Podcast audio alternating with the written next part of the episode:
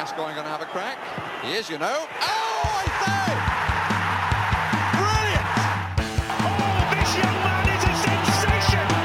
Danny Abbey, out of League One, into the Premier League! Oh, what a goal! It's Danny Rose on his Premier League debut! Sheringham's flick, and Klinsmann is in! He's got it lost under his feet, and it's come from the Miller!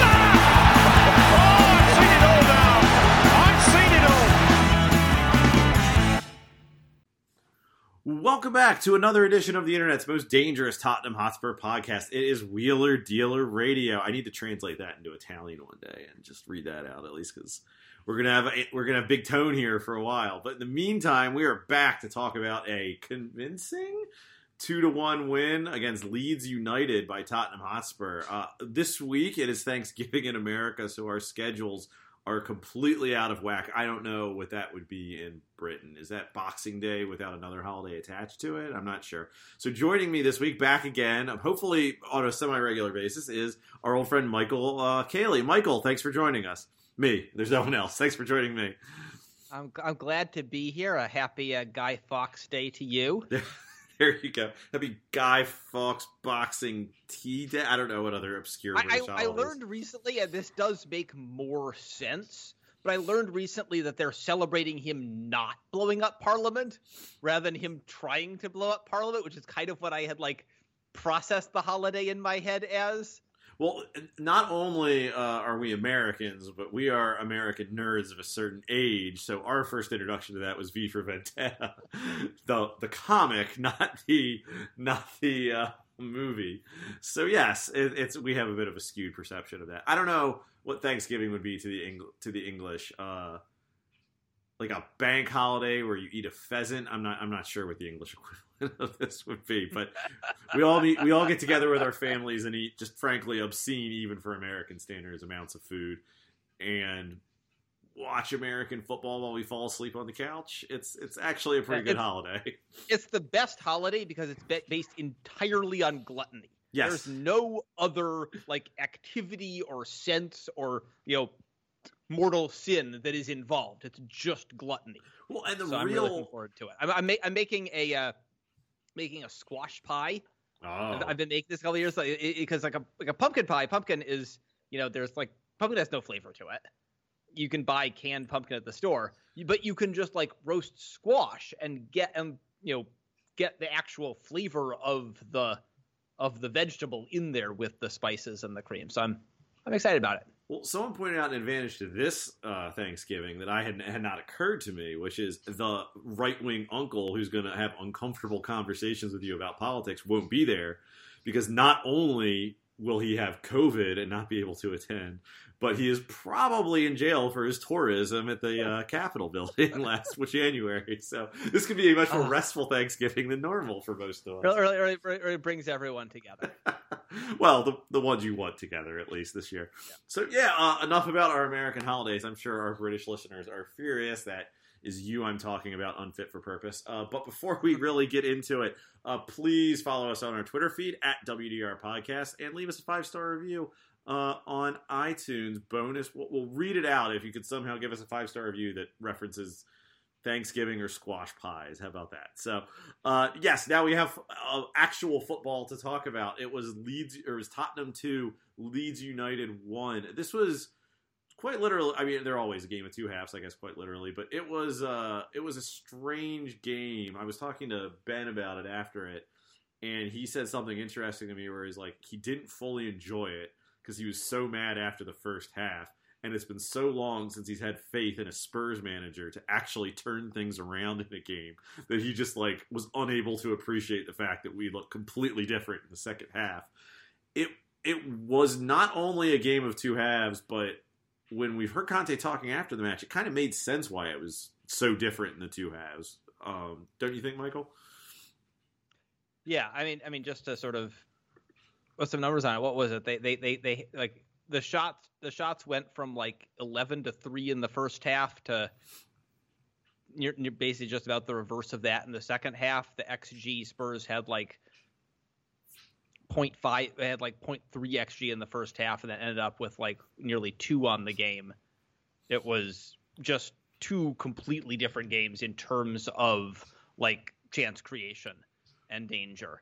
And the way that Conte talked about it after the game was kind of interesting, that he said that he was sort of worried about their fitness because, like, one of the things, like, when you when you have a game of two halves, you kind of like, okay, what was like the big tactical change and the substitution and what, and, and that didn't happen. Like there were some there were some tweaks, you know, you know, you, you could see Højbjerg be, being pushed a little bit higher up and stuff like that.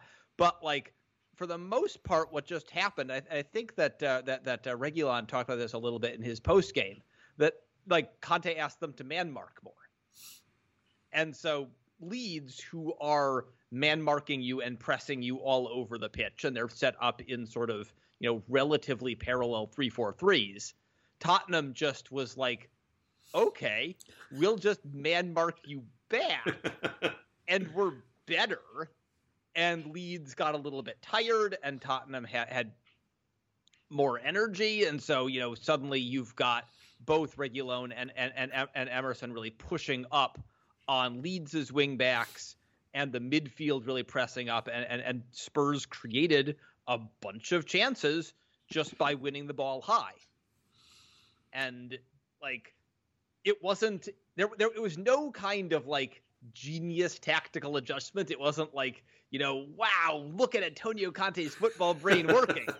But at the same time, like that, that kind of is what a football brain working look. I guess we'll just press them man to man and press them higher and like beat them at their own game. You don't need to like drill lots of complex stuff when you have like a simple tweak that gets gets you the upper hand. Well, I thought it was interesting that he was so reluctant, and it made me feel a lot better, honestly, about the first half performance, that it was born out of this, I don't think you're fit enough to do what clearly I think he knew we needed to do to win this game. And I don't know if that's born out of the fact that it's Leeds United, who are like very known for their how much they run and press during matches, or if it was just he's had them for two weeks and he is terrified uh, about what our ability, what our physical capabilities are. But I also think the interesting thing regarding that is he seems much more willing to bring a man on, but like like he subbed off, I think. Boat or no, he subbed off Reguilon, but he kept he was bringing guys on just to keep legs fresh. It didn't seem like tactical adjustments. It's like, here's Sanchez, here's Reguilon, or here's um Sessegnon, and it's just like, I'm just keeping you guys fresh. And apparently, um, from some listening I've been doing, I think it was on the Extra Inch, this is something he does where it's, you know, I'm going to keep this position up to speed by just subbing guys out to keep it fresh, and that's.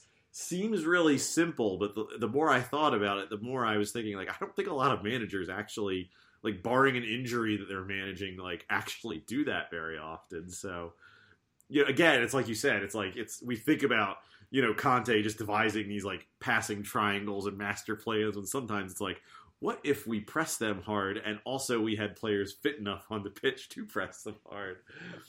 um, but we also haven't seen that in, like, three years, I guess, at this point. So it's been, it was nice to watch. I mean, that second half I thought was really enjoyable. I don't think, at no point did I feel seriously under threat from Leeds in that half. Yeah. And, and, and, and, and you could see the players like working out a few of his like attacking patterns, and, you know, Conte very much, I, I think that, you know, he's not someone who's drilling, like, you know, he's not someone who is drilling juego de posición. He's like, there are a couple of ways that you're going to move the ball forward that work, and like get yourselves into the right position so you can do a couple of those things. And we've got wingbacks who can run on and make that work, and we and, and, and we've got forwards who can combine and make that work. And I still think that those things are going to work a lot better with better passers coming out of the back. Yes. And it, it, it's still like, you know, at, at some point, you know, the, the deal with Antonio Conte is not that he's going to play all of the best players. It's that he's going to see something in the set of players that and, and figure out how to make their skills work for what he wants. So, you know, maybe some of these guys aren't going to get there. But like, it seemed clear to me, even in the second half, that like this team is going to need more passing out of midfield to make everything work the way it should. Now, I do think it should be said that I think regardless of that, the way he's using the wingbacks, I think, is going to be key to this team. And I'm very encouraged by that. And it, you know, I think Reguilon has had some less than great moments under Conte. I mean, he's looked rough, I'd say, for the last year, calendar year. And I think he had some rough moments this week, but you could see how Conte's going to use him. And it, it's it's exciting to see what we're doing. And Emerson in particular, I think, is such a great attacking outlet in a way that I think we're a little unused to seeing out of fullbacks. We're used to them like bombing forward or what have you. But it was, I, I'm really excited about how we're using our wingbacks. Um, that, sa- that said, there's a lot of work to do, and I think one of the problems that we're going to have in regards to our our midfield is when we get those guys up to speed. I, I do think there's an element right now of he is using the players who are fit, but Skip was out for this game, and we got Winks. We didn't get Ndombele. I don't entirely...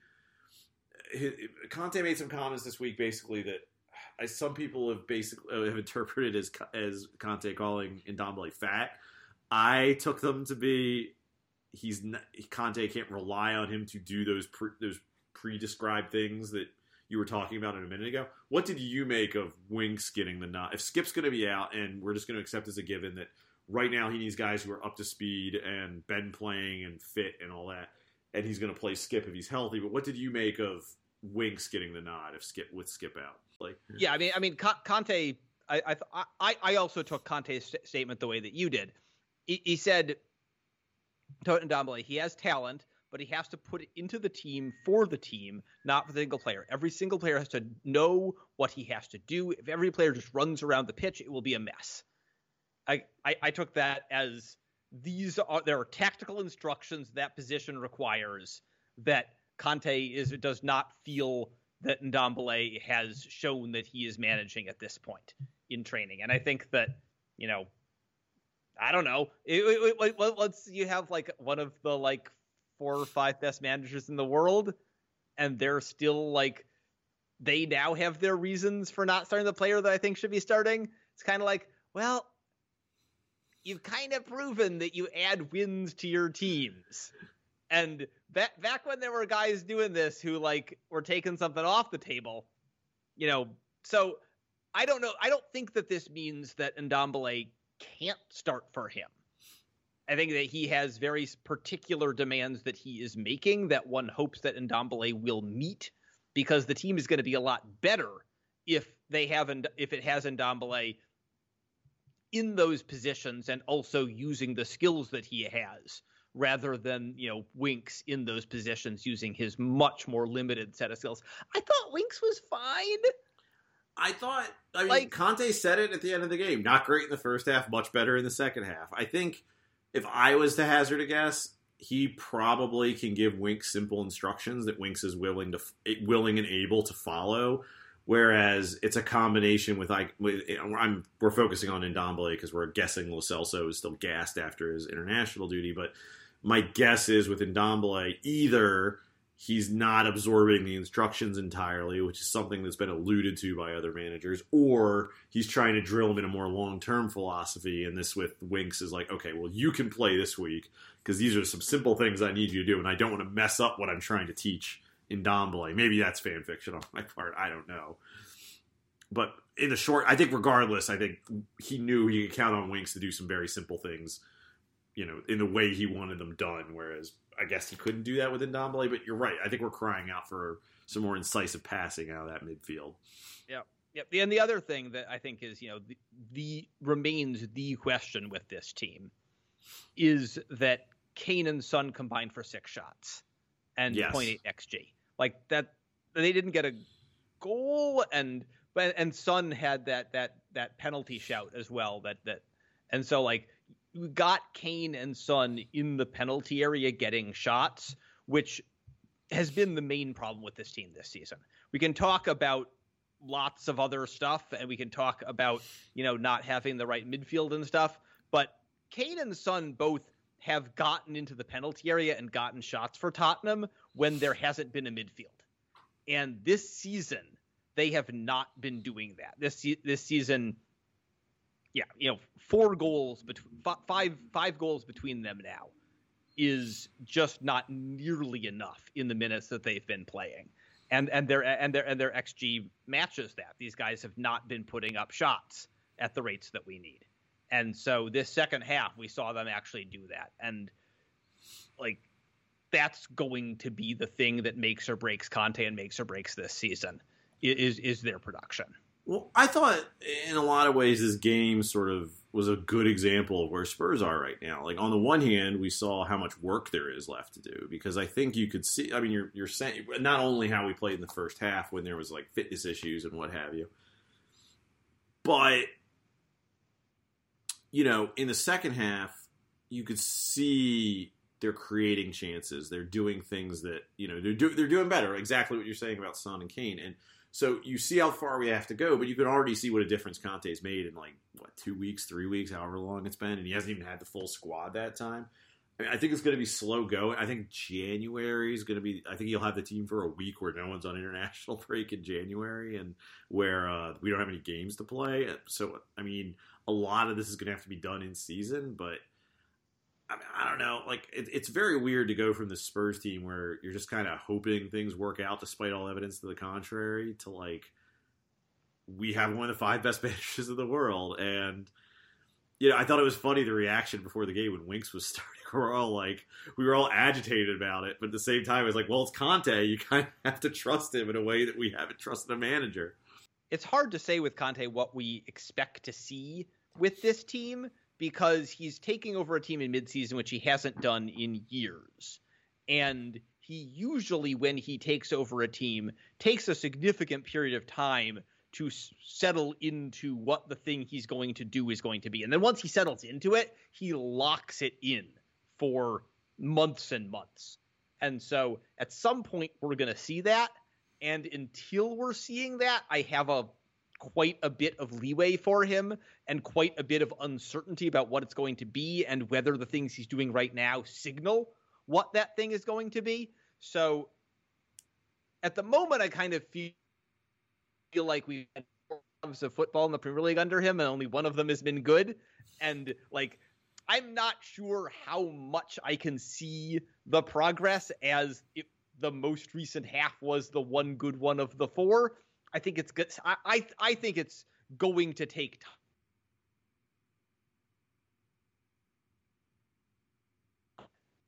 It's just doing a little bit more that gets a little bit more out of Kane and Son. That can carry us for a while until he settles on whatever the thing is going to be. Yeah, and I mean, there is gonna it's gonna be interesting probably from just like a footballing brain perspective of like how does.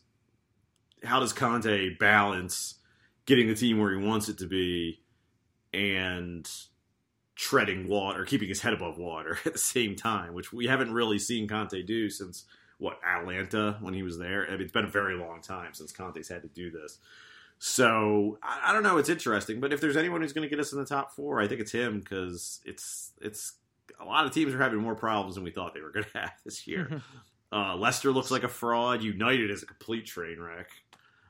I mean, it's. It, I think it's open in a way that none of us thought it would be. Yeah, I mean, right now, like, I mean, this weekend, West Ham lost, and they stayed in fourth place by two points. And when you look at the quality of the teams playing right now, West Ham are that much better than everyone else and should be in fourth place with a bit of a buffer. And, you know, that West Ham team is not going to be easy to beat, honestly. But it being that West Ham team that's not going to be easy to beat rather than what we thought was a United team that was pretty well above the next. It was, you know, that you had you had a top three and then you had United and then you had some mess of the rest. And it's not United. And West Ham is playing better than we expected. But like that is a that is a much more open opportunity given yeah. that United fell off, and only West Ham really jumped into the in, into that breach. Well, Leicester never really making a se- like just being worse than us. You know, it's it's it's really delightful. And I don't know, maybe it's my Spurs brain talking. And, and Arsenal, yeah, Arsenal. God, They had, I, I, I can't believe, it seemed like Arsenal fans were genuinely convincing themselves they were going to give Liverpool a run for their money this weekend. That isn't what happened at all. I mean, not just Arsenal fans, like Arteta, that was what they set out to do. They set out to like play in possession and play out of the back, and they kept getting pressed and pressed and pressed, and it went really badly. Who who could have seen that coming? Oh, it's, I don't know. The, the Arteta thing, I, I'm very glad that Spurs aren't like doing a version of that where it's like, look at our young, up-and-coming, unproven manager who is, wouldn't this be a great narrative if it turned out to be true, and we're just going to keep assuming it's going to turn out to be true and keep doubling and tripling down on this incredibly weird roster construction. Uh, yeah, I don't know. You hate to see it. You, you really, you really hate to see it happen to Arsenal. The other really weird, I mean, let's just get into it now, since I guess we're talking about the table around us. Uh, United followed, f- United fired Solskjaer. Uh, was it yesterday? It, I, this week, with an extremely weird, I can't believe they made him sit down for an interview after they fired him. Like, that just, I get they're trying to be nice, but if you're trying to be nice, here's somebody, just go away. We don't have to talk to you anymore. Um, now they're being seriously linked with Pochettino, which doesn't bother me as much as I thought it would, mostly because we have a really good manager in place. I, man, I don't know. Like, part of me is a little, my ass is a little chapped that, like, if he wanted out that badly, why didn't he, why wasn't he able to make something happen this summer? I don't know if it's purely, you know, United have more resources to pry him loose than we do. He wants to go to United more than us, or maybe P S G's just, like, sick of Pochettino in a way they weren't back in the summer. My... My gut reaction would say that P S G is going to make him stay for the year because they don't want to be embarrassed by losing their manager midseason to United. But I don't know. The whole thing seems extraordinarily messy, and it, everyone seems to be overlooking the fact that I think Pochettino is really ill-suited for this Man United team. Like, that's a mess under the best of circumstances, and now he's got, like, Ronaldo, who's too old to do anything up front. So, like, another team with, like, big egos where he can't put his pressing style into place doesn't seem like a great fit to me. Yeah, I, it's it's very unclear what's going to happen, and it, it, it's clear that Pochettino wants to leave. Pochettino yes. wanted to leave and go to Spurs. Like, I don't know what's wrong at P S G. They give you all the money in the world and all these great players, and you live in Paris, and everyone hates it. Like, something is deeply wrong at that club in some weird way that just has not been reported out the way I. Maybe Leonardo's just a monster. That that's my current hypothesis. That would be the simplest explanation. He just, like, manages up to the Emir really well and is just awful to everyone b- below him.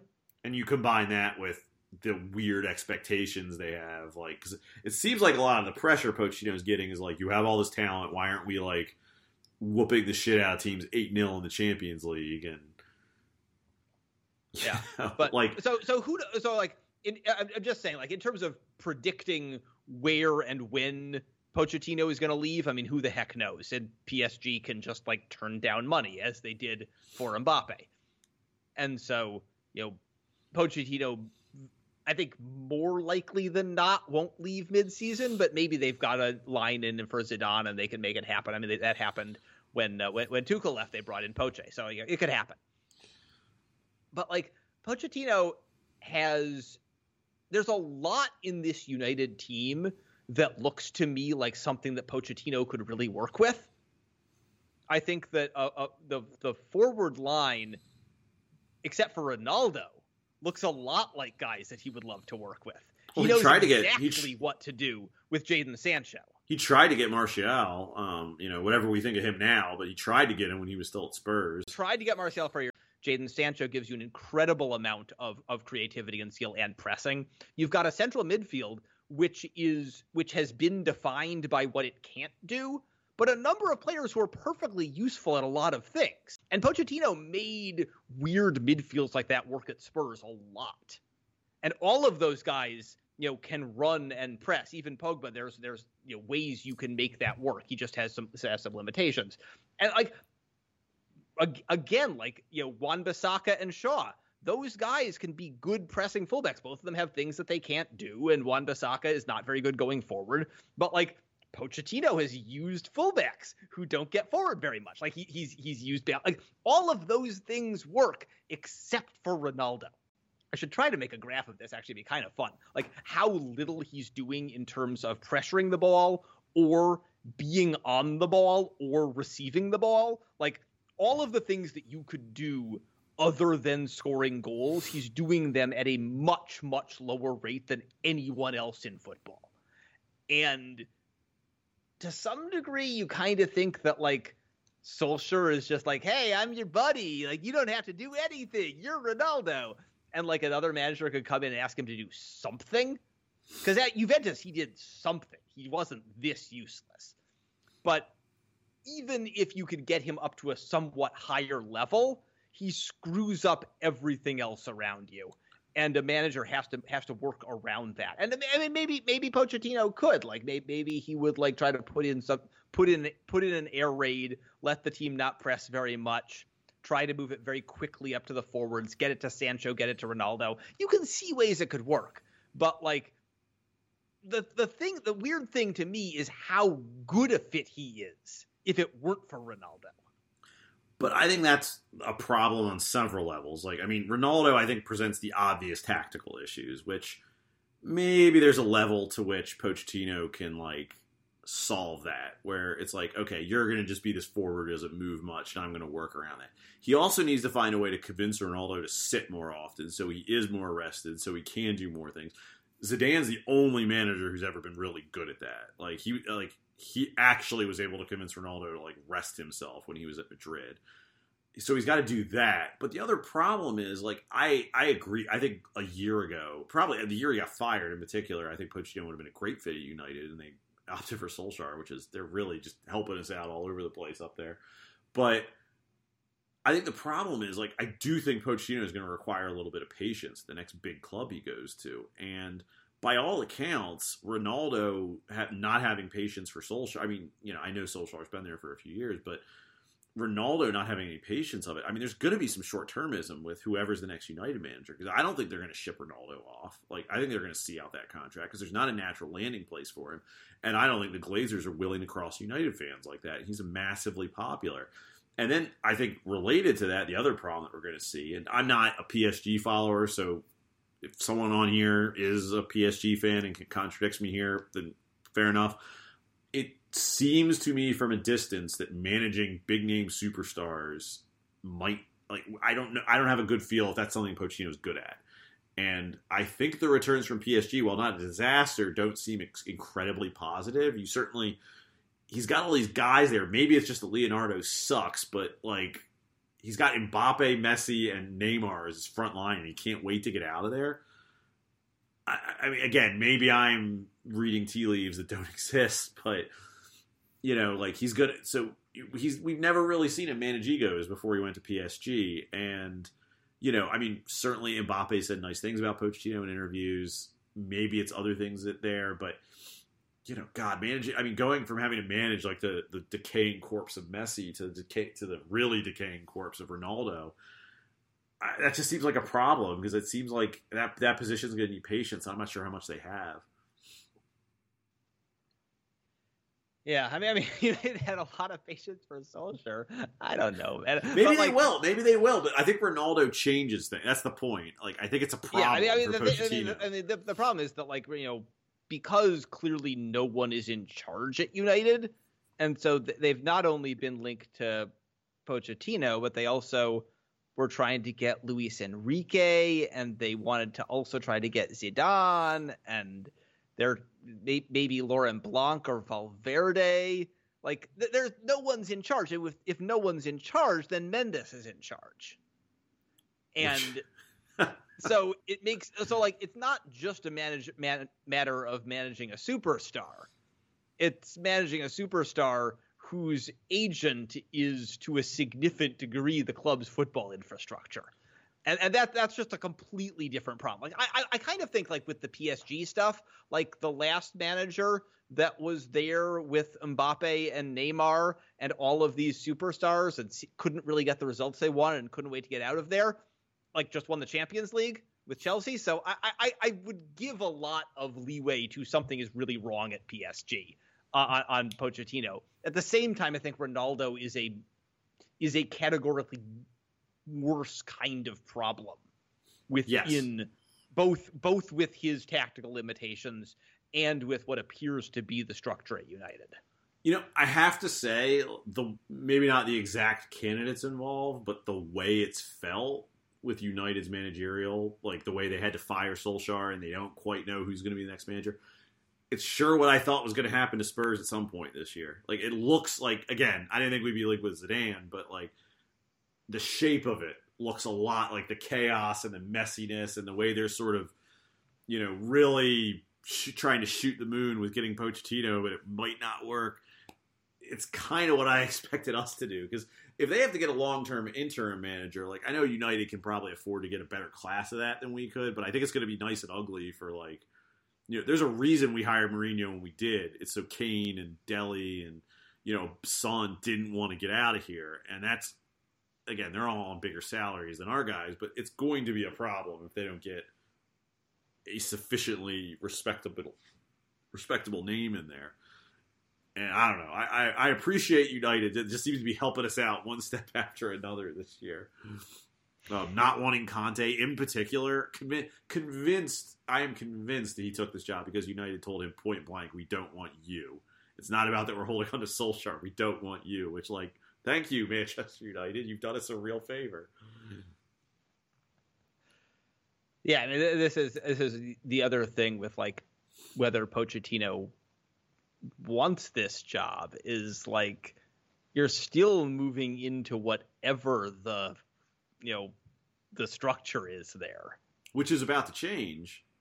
He's going to be the last guy's hire very quickly. Woodward's about to leave, and I mean Woodward left this summer, but he's hiring the next manager. Like, so assuming he actually leaves, which is a good point, like, I don't know, being the last guy's hire while you're trying to figure things out doesn't strike me as a great position to be in. But like you said, they gave Solskjaer so much time. so Yeah, I mean, they, I, I mean my, my opinion is they gave Solskjaer all that time because Solskjaer never gave them any trouble. Yes. Solskjaer told them everything was fine. He liked what they were doing. He worked with them. No one was challenged. No one had to have any difficult meetings. The Glazers kept taking in their profits. Like, that's what they want. So are but they, they ready also for, want to win. Are they ready for Pochettino's passive-aggressive uh, snits that he's about to throw for them? How how would you feel as a Spurs fan, like, if Pochettino gets the job now or later? Like, I mean, how would you feel watching Pochettino? I mean, I mean, we have Conte, so it's not going to be as bad as it might have been, but yeah, I, I just, like, I would want him to succeed, but also not want Manchester United and Ronaldo to succeed. And I'd just be so torn all the time. It wouldn't be fun. I, I want, like, I really wanted the P S G thing to work as much of a disaster as, as it was, like, clearly going to be. And it, it still could. He still could look into this thing working. Like, they're winning Ligue one now. You know, well, they're, they're only, fine. He's only under pressure because that club's completely insane. Like, putting aside whatever's going on behind the scenes, like, the reason he's under pressure is because they're just not blowing the doors off of everyone they play in the Champions League and playing, like, you know, two thousand eleven Barcelona football. I mean, it's their yeah. insane expectations that have him under pressure. Right. They're, they're twelve one and one and ten points up on Nice. Like, they're fine. But before we hired Conte, we you know Mbappe is is is pouring it on now in the league. So but I, there was I like a real sense. There was a there was a real sense because I remember being in the room and we'd be talking on a Saturday, and like Ren or someone would like tie P S G in like the eightieth minute, and we'd all be like, "Oh boy, they're gonna fire him now." Like there is this sense that they're not happy with him, and it's just. I think you're right. It's just an insane club full of insane people with insane expectations. And, you know, I mean, Mbappe going to United, going to Manchester, going to Real Madrid next year is probably casting a bit of a pall over the whole thing. But it's just, it's just an insane situation. I don't, I don't want to see him go to United. Like, that was the nice thing about P S G is like, yeah, you can root for us. I mean, P S G, they suck. It is what it is. But you could root for him to succeed there. It'd be like if he went and go coached in Spain or Italy or something. You're just like, yeah, okay. It's like safe to root for you, Mauricio. Like, I don't want you to go to United where I'm going to hate it, or City or whatever.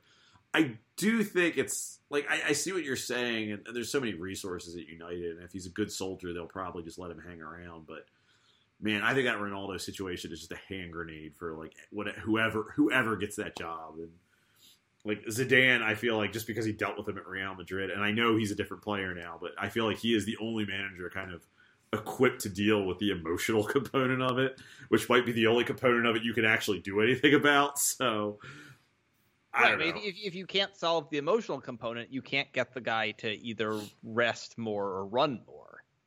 That that's the fundamental issue. Uh, but I just don't want to see him at United. I mean, I don't want United to be good, period. But like, I don't know. It's it's yeah. It's like he's turning into like Rupert from Ted Lasso, where he's like marrying his. I guess we never liked Rupert. You know what I mean? It's like Dad came home, but he's home with his new mistress, and you know, your mom doesn't like it very much. Like her very much. It's just oh, it's just man. I don't know. I just would like him to go play, go, go succeed at like Sevilla for a couple of years, and then like come back to Spurs when we've like when Conte inevitably like splits because we won't like sign Lukaku or something. Yeah, he's, he's definitely going to demand that we spend one hundred fifty million dollars on Lukaku next summer. That's what's going to happen. Uh, it would be great if part of the reason we uh, part of the reason we signed or Conte came to us was like we got the stadium money back, like. Yes, we are ready to spend. We're not going to get Lukaku, but we're ready to spend some money. Yeah. So, what are you? Just to wrap this up with Spurs talk, now that we've turned this into United podcast for a little bit, I mean, what do you expect to see out of the next month or the rest of the year? Because we're we're approaching the end of the year fairly quickly. Like what, we touched on it a little bit, but what are you expecting to see? What do you think is a reasonable expectation um, to see um, uh, out of the Spurs team for the next four or five weeks? Yeah. So, I mean, like last season, Tottenham, I mean, they, they, they, they finished seventh with a massively positive goal difference and a slightly positive X G difference. And the season before that, which was obviously a, a weird season, they were again, well ahead of their X G, but like with a negative goal difference. They've got two seasons now in the bag behind them of being basically an average Premier League team by X G. You know, Kane, Son, Lloris, they're going to beat their X G by, by, by a little bit. So maybe they're a little bit above average. And it has been a continuing, like, the thing we've talked about, like, nonstop in, in the chat room uh, that you guys have talked about on the podcast is that this team doesn't have average talent. And yet they keep playing average football. And and this season they were they were below average under Nuno. And like what we want from Conte is to get this team playing above their talent. That's been his pattern over his career. But like what I want to see right now is just like a team that plays like seventh place football, you know, like that, that's, that's, that's the level that we're looking for over the next few weeks is like, they're better than the bad teams. They're competitive against West Ham and Everton. They don't embarrass you against the top teams. Like that, that's the level that this team's talent should have them at. And, you know, if Kane or Son goes on a hot streak and starts performing at a higher level, the, the level gets higher. But what we've seen from them right now, this team should be playing, you know, seventh-ish kind of football. And, and that would be more than enough to say they're moving in the right direction. They've improved from what they were under Nuno. They've improved from what they were under Jose. They're not there yet, but you can see things working.